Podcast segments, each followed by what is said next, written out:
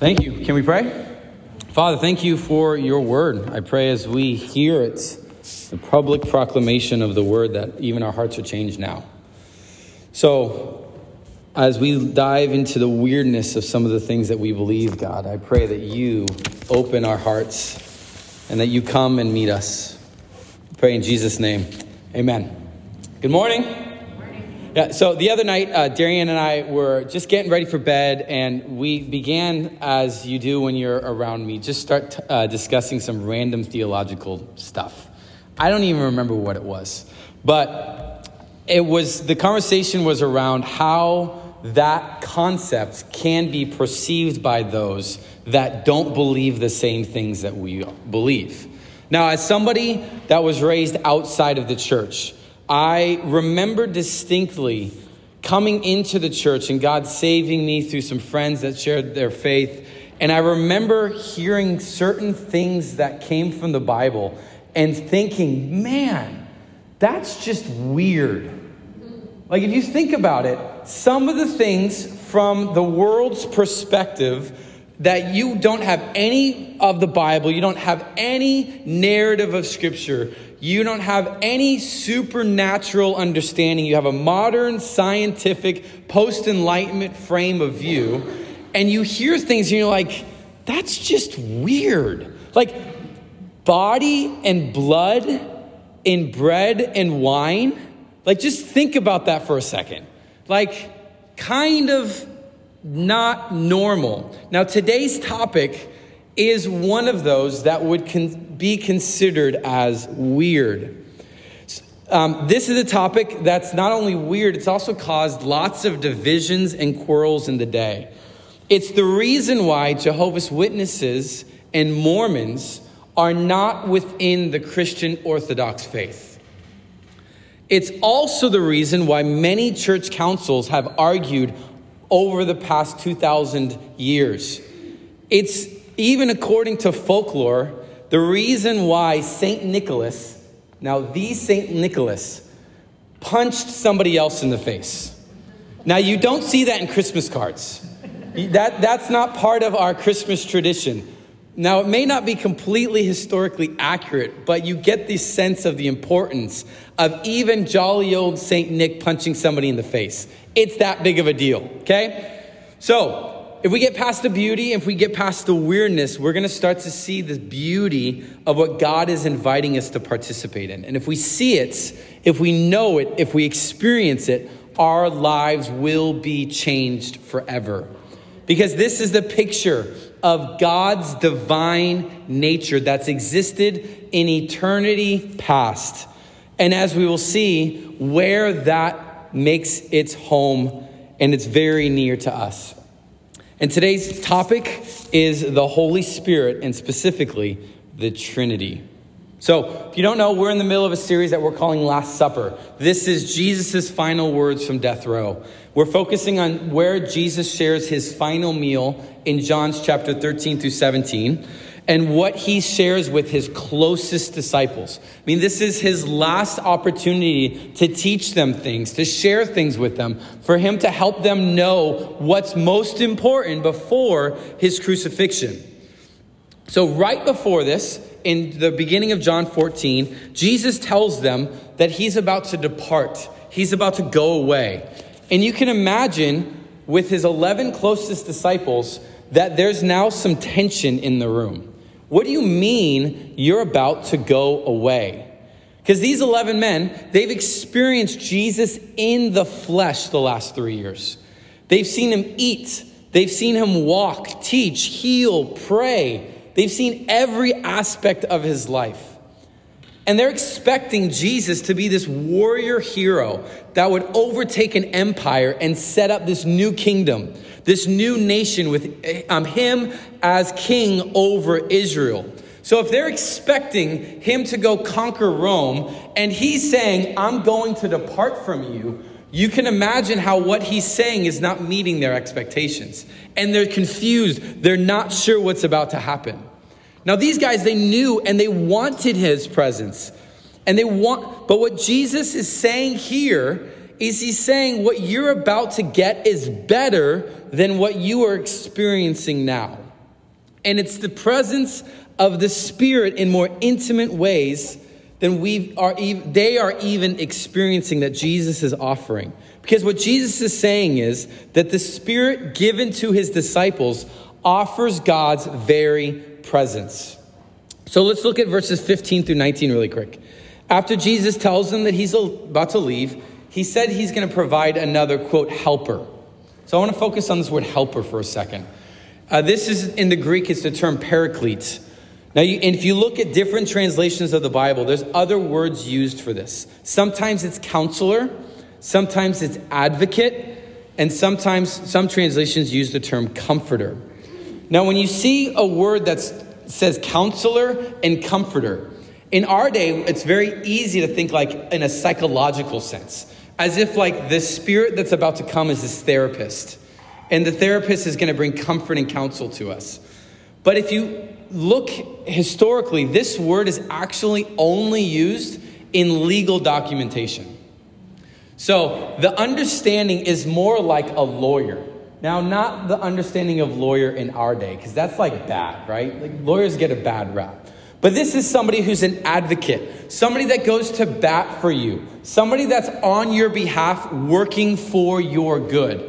Another way to think about it, if you've ever been in the hospital or you know somebody that's been in the hospital, oftentimes you have somebody that's an advocate for them, a family member that comes alongside. Because if you're on a hospital bed, you're probably not in your right mind. You're not able to heal. You don't have all the things figured out.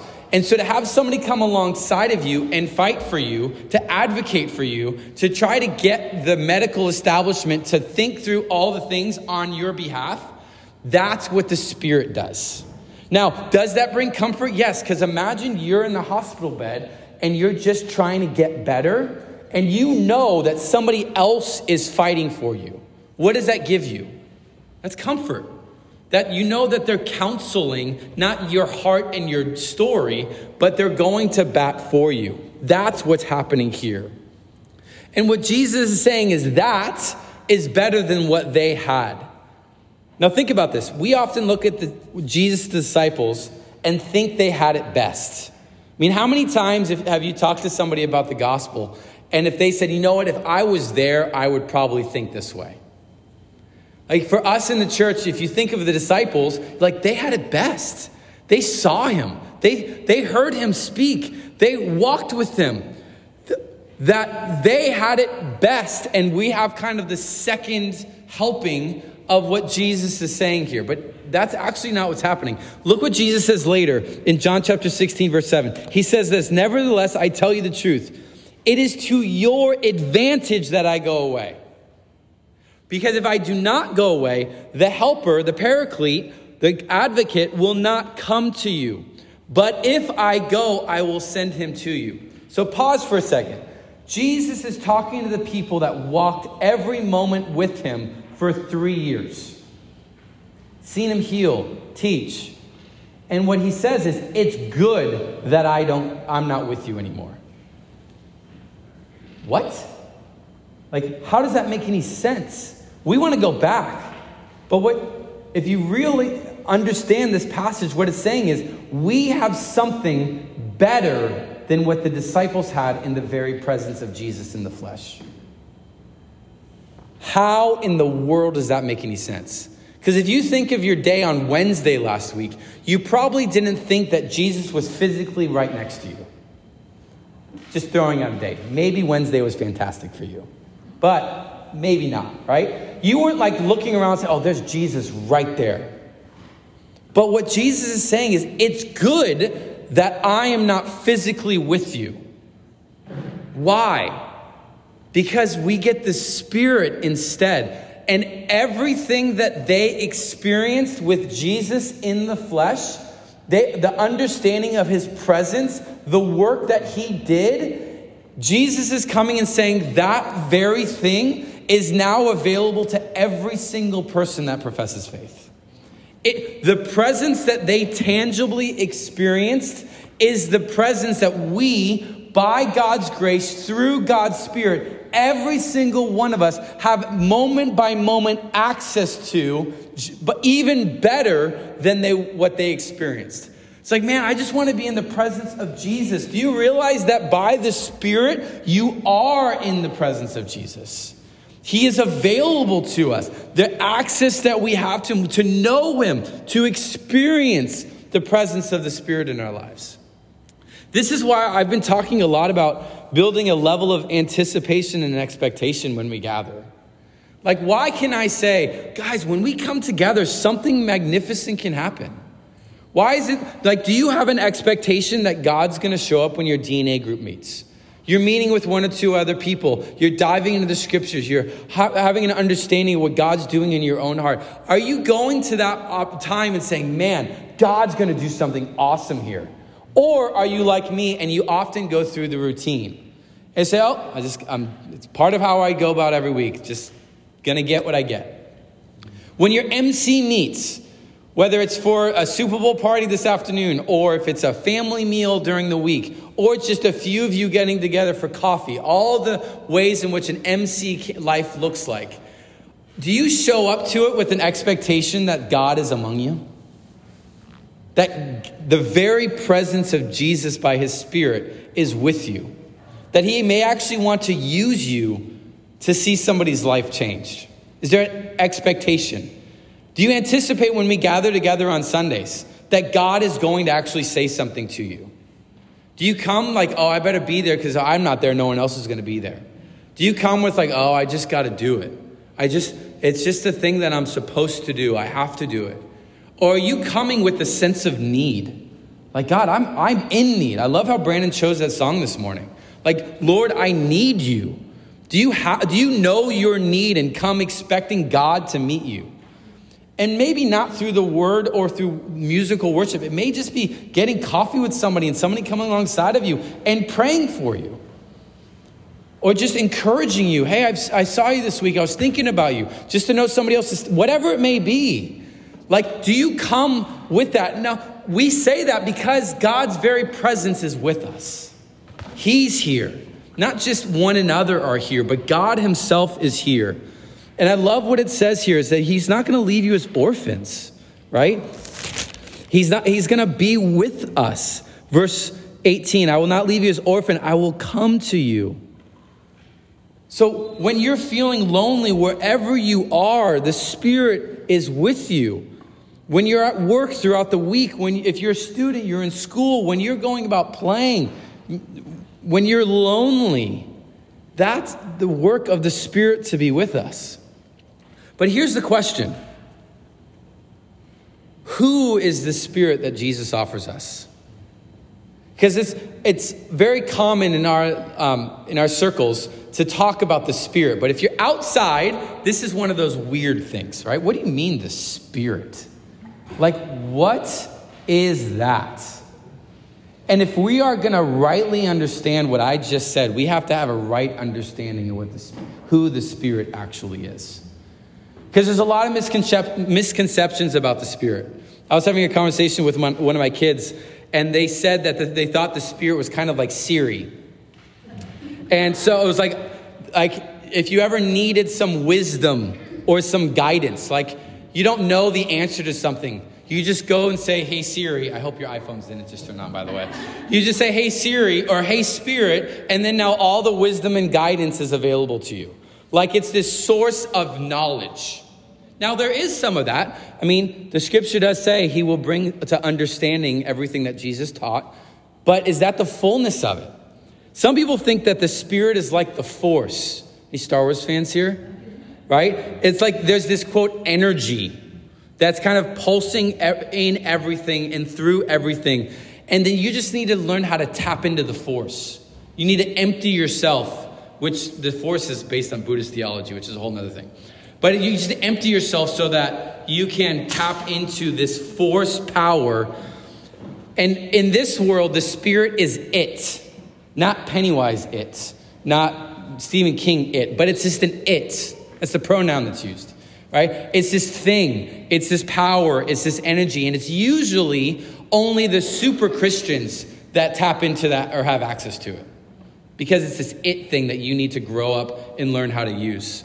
There's other misconceptions of the Spirit. Oftentimes, people talk about the Spirit like it's our intuition. Like, you get this gut feeling, right? And you kind of know something that you didn't know before, and you don't know how you know it. Now, this is something, this intuition is available, I think, in God's common grace. But what I've heard people say is intuition is the Spirit. And what I want to say is, no, there's a difference. The Spirit can use our intuition, can use your gut feeling, can use your knowing of something and empower it, but it's not the same as our intuition. So if it's not the force, if it's not Siri, if it's not our gut, then what is the Spirit? And a better question is, who is the Spirit? So I want you to put on your thinking caps for a second. Because what I want to do is I want to make sure we have a right understanding of the Trinity. This is one of those weird things, but I want us to rightly think about the Trinity. So let's dive into this. So the Trinity in one sentence, as if you can do that. Ready? This is the one sentence. There is one God who has eternally existed in three persons, Father, Son, and Spirit, who are fully and equally God. Okay, let me say that again. There is one God who has eternally existed in three persons, Father, Son, and Spirit, who are fully and equally God. Now, I'm asking you to put on your logical brain for the second, while also knowing that you don't believe this without a little bit of faith. Understanding that this is beyond logic, but this is the teachings of the tradition and history of the church and of the scriptures. So let's dive into this. I want to make some of the statements and give you some scriptures.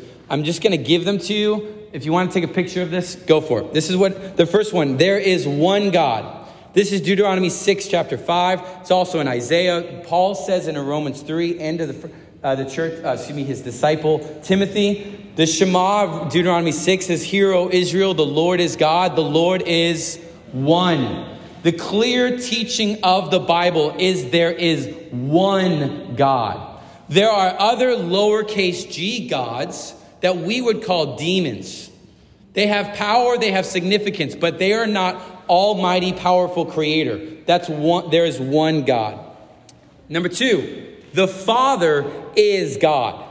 This one I don't need to clarify for you. This one kind of makes sense. When you think of God, we tend to think of the Father, the one that's always in heaven, right? But secondly, the Son, Jesus, is God. John 1:1, in the beginning was the Word, and the Word was with God, and the Word was God.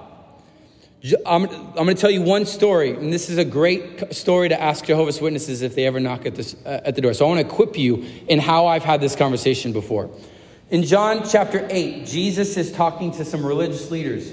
And the religious leaders, they're obviously not seeing eye to eye. And Jesus says, man, Abraham longed to see the day that you're experiencing now. Abraham longed for that.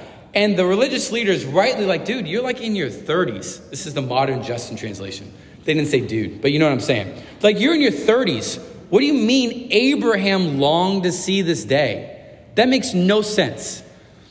And Jesus goes on to say, before Abraham was, I am. And then look at what it says in verse 59. It says, so they picked up stones to throw at him, but Jesus hid himself and went out of the temple. What did Jesus say that caused them to want to pick up stones and murder him on the spot? Like, he just said, I am. What's the big deal, right? There's nothing going on there. Well, you have to understand what the Old Testament for a moment. Exodus chapter 3. This is the story of Moses in the burning bush. Moses is out 40 years. He's an 80-year-old guy shepherding things, probably sheep. Safe assumption, doesn't say, but it's sheep. He's out there, and what happens? He all of a sudden sees this bush that's burning but not being consumed. And it starts talking to him. And he says, hey, I've chosen you to go to Egypt and set my people free. And Moses is like, I have a stuttering problem. Who am I? Like, there's nothing. And he eventually asked the burning bush, who should I say sent me?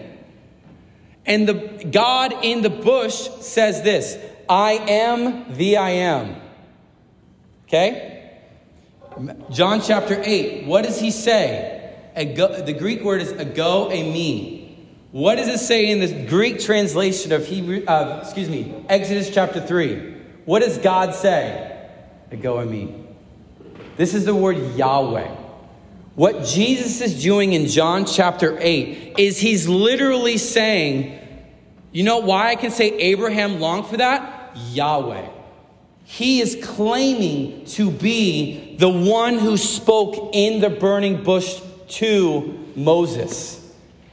This word was so holy that the scribes, if they used it to write out, they would have to take that pen or that whatever they wrote with. They would take it out of camp. They would bury it. And then they would have to go and clean themselves because the word was so holy that to even write it required them to cleanse themselves. Like, you don't just go throwing around Yahweh. And what Jesus does here, he says, before Abraham was Yahweh. It makes sense why they wanted to try to kill him, because he's claiming to be Yahweh. So what is this? Jesus is God. In chapter 12 of John, one more story.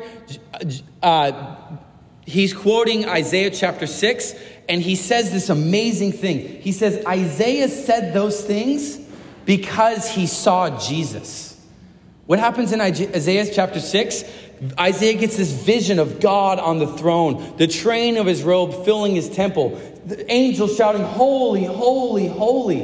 And what John says was, Isaiah in that moment saw Jesus. Like, mind-boggling. This is some 30-year-old guy walking the earth, and he's claiming to be God himself. We'll get into that in a second. So there's one God. The Father is God. The Son is God. Number 4, the Holy Spirit is God. In Acts chapter 5, remember, this is all understanding the Trinity, to understand who the Spirit is that we've been given. There's 2 people, Ananias and Sapphira. They sold some of their belongings, and they were to bring it to the apostles to distribute it to the poor and needy. But Ananias and Sapphira don't bring all of it. They pocket some of it, okay? And then they bring it, and they say they brought all of it. And they get caught. And this is what Peter said in Acts chapter 5. It says, Ananias, why has Satan filled your heart? Listen, to lie to the Holy Spirit and to keep back yourself part of the proceeds of the land. And then he says this in verse 4. You have not lied to man, but to God. Do you see that? What Peter is saying is, by lying to the Spirit, you are lying to God himself. So not only is the Father God, not only is the Son God, the Spirit is God. Number 5, the Father is eternal. Number 6, the Son is eternal. And number 7, the Holy Spirit is eternal. What does that mean?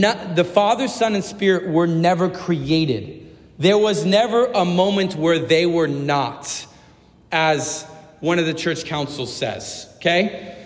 So this is important because this is what Mormons and Jehovah's Witnesses teach. They teach that Jesus at one point was created, that the Father is the eternal one, and that Jesus was the first created being. And what Scripture teaches is actually no, the Father, Son, and Spirit is eternal. There's never been a moment where they've not existed in perfect unity and love relationship. And then the last few, the Father is not the Holy Spirit. Number 9, the Holy Spirit is not the Son. And number 10, the Son is not the Father. Which means, number 11, there are 3 distinct persons. Father, Son, and Spirit. Now, if you're sitting there, you're like, what? There's a lot here. Why am I diving into this? Because it's so important that we know who it is we worship and who it is that we've been given. We aren't receiving the force or Wikipedia in our heart. That's not the Spirit. When we receive the Spirit, we are receiving God himself. So visually, you can see, people have tried to understand the Trinity in lots of different ways. Visually, it could look like this. Here's one of them, that there's God. Notice that the Father, the Son, the Spirit is God, but then they are also not one another. The Father is not the Son. That's one way to visually capture it. A second one looks like this. This one adds the words "is in." So the Father is in the Son is in the Spirit, and we'll talk about that in a second. But also notice the glorifying. The Father glorifies the Son, the Spirit glorifies the Son, the Father also glorifies the Spirit, and the Spirit. There's glory happening here. And there's one more picture that I want to show you. This is from the Orthodox Church. But you see the Father, the Son, and the Spirit as one essence. This is the language of the Nicene Creed, that there is one of one essence. And that essence, what does it say in 1 John 4? God is love. Love. So the Father, Son, Spirit always have perfect love within. There's a love, a lover, and a beloved. Okay? That's all within the Godhead himself. So, some false ways of understanding. Real quick, there's a little thing I want to show you that just gives you pictures of what that is. The first misunderstanding is called Unitarianism. So think of three triangles. There's the Father, the Creator, the Son, a created being, and the Holy Spirit as being impersonal. A specific portion within this is called Arianism. This was birthed out of a guy named Arian, who St. Nicholas punched in the face. That's the story. Okay? He believed that Jesus was created. He's like, no, Jesus can't have one essence with the Father. He's created. This is, like I mentioned, with Jehovah's Witnesses and Mormons, what makes them distinct from Christianity. Why I would say that's a different Jesus that they talk about, because we talk about a Jesus who is eternal, God himself. They talk about another Jesus. Another way is called modalism. That's saying that there's one God, but he shows up in different ways. So God is one, but he shows up in modes. It's like this. He shows up as God in the Old Testament, kind of judge. He shows up in the New Testament as a God of love. And then he shows up in his life, and he shows up in the church as the Spirit. There's one God, but he shows up three different ways. That's not true. That's not three distinct people. That's one. But they're missing the distinction. And the last one's tritheism. Easy way to say this. There are three gods. The Father is one God. The Son is one God. The Spirit is one God. But there's no oneness there. Those are all false believings. Why do I say all that? Whew, that's a lot. Your brain, you got it? You're going to be able to say all that I just said, I'm sure. But I want us to dive deep into this, because this is really important. If we don't understand God, this all I'm about to say makes nothing. This is what one Puritan, Thomas Goodwin, said. He says this: our worship is sometimes with the Father, then with the Son, and then with the Holy Spirit. Sometimes the believer's heart is drawn out to consider the Father's love and choosing, and then the love of the Son and redeeming, and sometimes the love of the Holy Spirit that searches the deep things of God and reveals them to us. That's 1 Corinthians 2. We should never be satisfied in our worship until all three persons lie level in us. And we sit there in the midst of them while they manifest their love to us. Hear that. We should not be satisfied with worship if all we do is worship Father and Son. We should never be satisfied unless we're sitting in the very presence, participating in the very nature of God. This week there was news about a Methodist church, seminary called Asbury Seminary in Kentucky. All of a sudden, as they're sitting there, they're just worshiping. And it's one of those moments that you read in history where the Spirit just falls. And it's overwhelming them in many ways. And there's been 24/7 prayer and worship happening at that university for like 75 plus hours now. And I have friends and I have people that I follow that are there witnessing this. And they're like, there's something special happening in this moment. There's something, I would call that a renewal moment, where we've talked about all, that's where God shows up and makes his presence known. And it's experienced. Right now, what I've just done is I've helped your brain think about it. That's good. That's why I did it. But there's a difference between thinking rightly about it and experientially knowing it.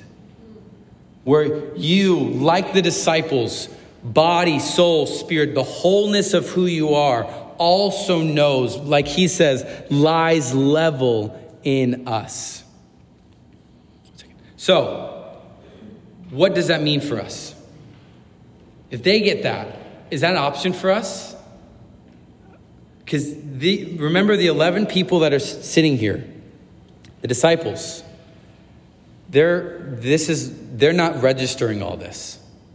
And they say something, Jesus says something for the first time that's going to blow their minds. It's easy for us to read over. But listen, what does he say in verse 17?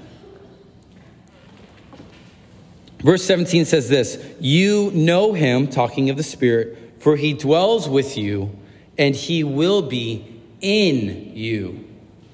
So what Jesus is saying is when you get the Holy Spirit, he's going to dwell in you. For those of us that have been in the church a long time, that's like, yeah, of course that's how it is. But listen to what he says in verse 20. Verse 20, he says, in that day, which is after the resurrection, you will know that I am in my Father and you in me. But notice what he says there, but I in you. So do you see that first the Spirit is in us as disciples? Jesus, can you imagine sitting at a meal and somebody next to you says, you know, in a couple days, I'm going to be in you. What? What are you talking about? But if the Spirit's in us and now Jesus is saying he's going to be in us, then notice what happens in verse 23. He builds on that. Jesus answered, if anyone loves me, he will keep my word and my Father will love him. And we will come to him, those that love me, those that obey me, those that keep my commandments, we will come to him, and we will, the Father and Son, make our home in him. Last week, Brandon unpacked the word abide. Literally, it's abode, to make our home in. What Jesus is saying here is the Spirit makes his home in us. The Son makes his home in us. And the Father and the Son make their home in us. So we aren't just residents of one portion or one person of the Godhead. You and I are participants in the very nature of God. Peter, who's sitting very close to Jesus, says that very thing in 2 Peter chapter 1, verse 4, where he says we are participants in the divine nature. Think about that. The God, Father, the Father, Son, Spirit, love relationship, you and I are participants in. What the Father says of the Son is now true of us because we are in Christ and Christ is in us. What the Father has said and sent the Spirit, he now does for us because we are participants in that. The way the Father loves the Son, the way the Spirit is sent by the Son and the Father, all that God has been from eternity past is now in you as the people of God. So if you think, why can Jesus say it's better? Because we have him at every moment of every day with us. We don't have to wake up and see him. We get the Spirit of God to be with us. This is pretty theologically heavy, and I understand that. But take off your logical hat for a second and receive something. Every moment of every day, you are a participant in, and you have access to the fullness that God is. God, why are you doing something like that in Asbury? Well, Father, would you do something among us? Why can I say that? Because God is here. Why can I anticipate? Because God is here. The fullness of God, the Father, Son, Spirit. When I'm with my brothers and sisters in Christ, the priesthood of all believers, I'm looking at a portion of the Godhead himself, the participant in the Godhead, because God resides in you. Like, this should empower us. This should fill us, fuel us. This is not something that's like, oh, I've heard this before, Justin. Take off what you've heard before and let it rest in you for a second. God makes his home, Father, Son, Spirit, in you. I just can't overcome this sinful thing. I'm just wrestling with that. I don't know what's going on. That's where the Spirit can come in and bring power to that. I don't have a desire to desire what God wants for me to do. Great. That's where the Spirit comes in and steps into. Like, I want to, but I can't. Great. That's where the Spirit is needed. We aren't just regular people anymore.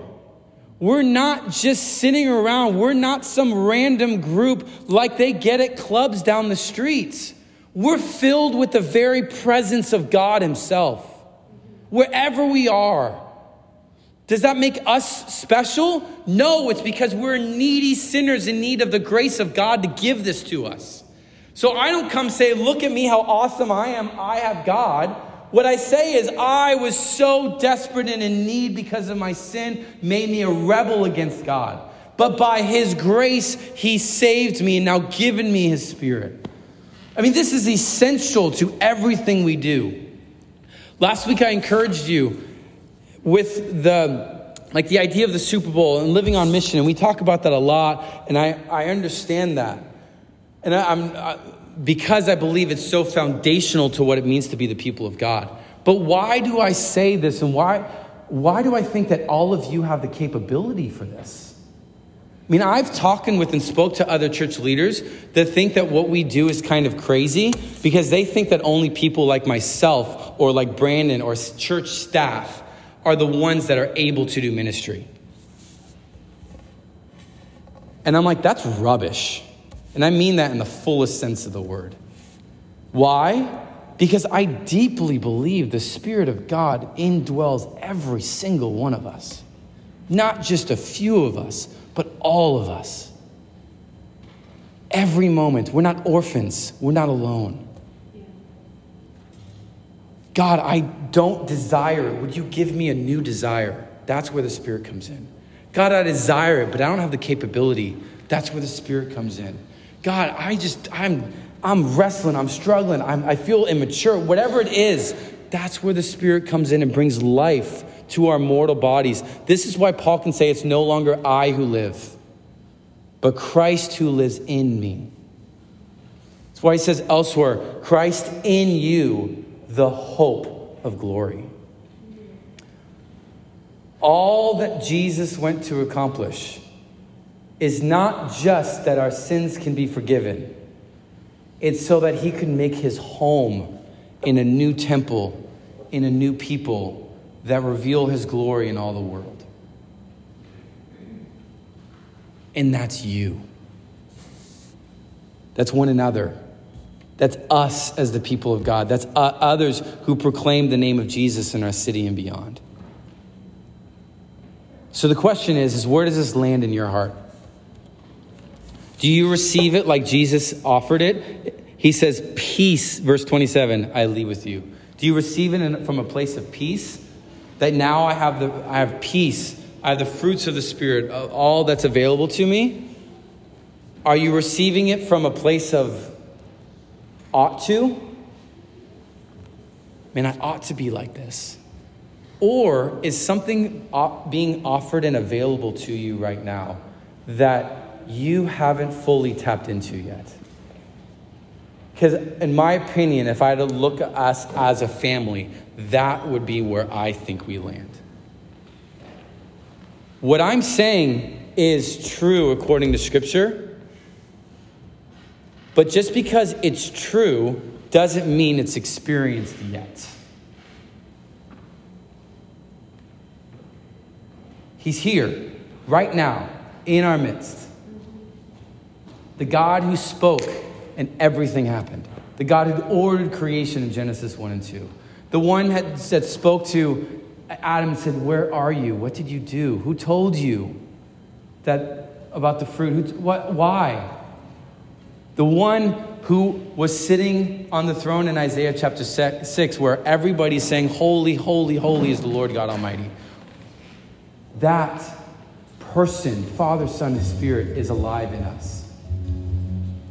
And my heart for us is not only to think rightly about this, which we need to do, but for us to be able to say, it is better that Jesus is not here because I know he's inside of me. To experience him, to know him, as Adam and Eve knew each other. All intimacy is a picture of this type of knowing that the Godhead we can participate in. That's what's available to us. Kids, teens. I actually think the teens need it more because they're the ones that are more open than most of us sometimes. Because we have to unlearn some things. And to be able to come here and say, the Spirit is here. Not because any of us are special in and of ourselves, but because we're special because the Spirit decides to make his home in us. Father, Son, Spirit.